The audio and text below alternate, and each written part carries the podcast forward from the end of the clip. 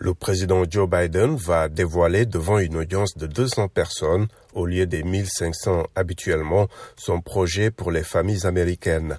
Le plan, qui suscite déjà la colère des républicains, est ambitieux. 1800 milliards de dollars centrés sur l'éducation et l'aide aux familles, avec des investissements et des réductions d'impôts pour la classe moyenne.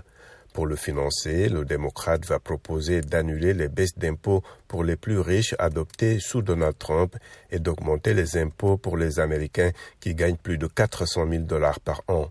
Pour cela, il lui faudra convaincre les républicains et certains démocrates modérés qui sont loin d'être à bord. À la tribune, le président démocrate devrait également vanter les progrès extraordinaires, selon ses termes, réalisés aux États-Unis ces derniers mois face au Covid-19. Plus de 96 millions de personnes, soit près de 30% de la population, sont considérées comme totalement vaccinées. Il évoquera également sa vision des relations entre les États-Unis et le reste du monde.